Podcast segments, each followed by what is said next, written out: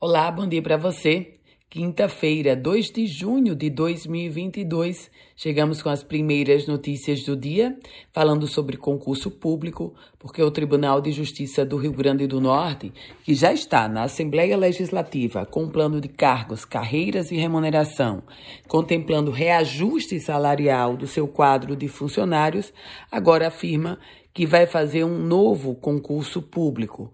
O último concurso foi realizado em 2002 e a última convocação aconteceu em 2006.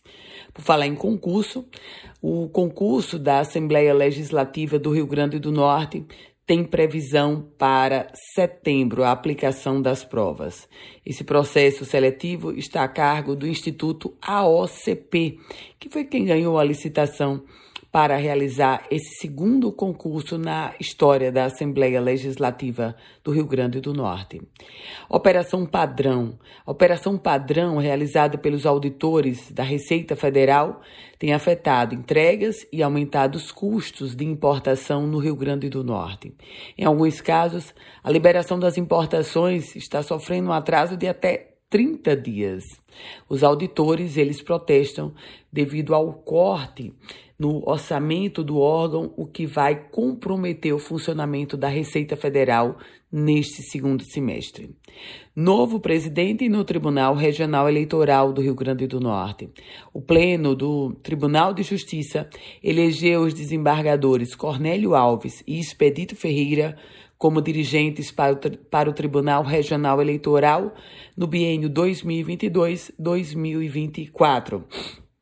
A definição aconteceu na sessão que teve como presidente o desembargador Vivaldo Pinheiro. Na prática, o desembargador Cornélio vai ser o presidente da Corte Regional Eleitoral neste processo eleitoral agora de 2022. A posse acontece em agosto. E a Polícia Federal prendeu na praia da Pipa um traficante argentino procurado pela Interpol. Isso aconteceu na manhã de ontem. Um argentino de 48 anos foi preso lá na Pipa. O homem era procurado pela Interpol, acusado de tráfico de drogas, estava foragido de lá. O argentino foi preso e vai ser extraditado por ordem do Supremo Tribunal Federal. Tem convocação de professores. Secretaria Estadual de Educação convocou 724 professores temporários. Profissionais terão 20 dias para comparecer à Diretoria Regional de Educação e Cultura de origem para assumir o cargo. E eu falava pouco sobre Polícia Federal, pois a Polícia Federal aqui do Rio Grande do Norte extraditou um cidadão português.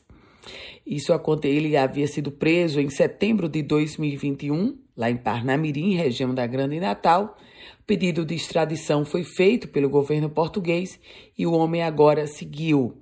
Esse, ele foi condenado a oito anos de prisão pelo crime de extorsão praticado nos anos de 2007 e 2009 lá em Portugal. Com as primeiras notícias do dia, Ana Ruth Dantas. A você, um grande dia. Quer receber um boletim semelhante a esse? Basta mandar uma mensagem para o meu WhatsApp. É o 98716 8787.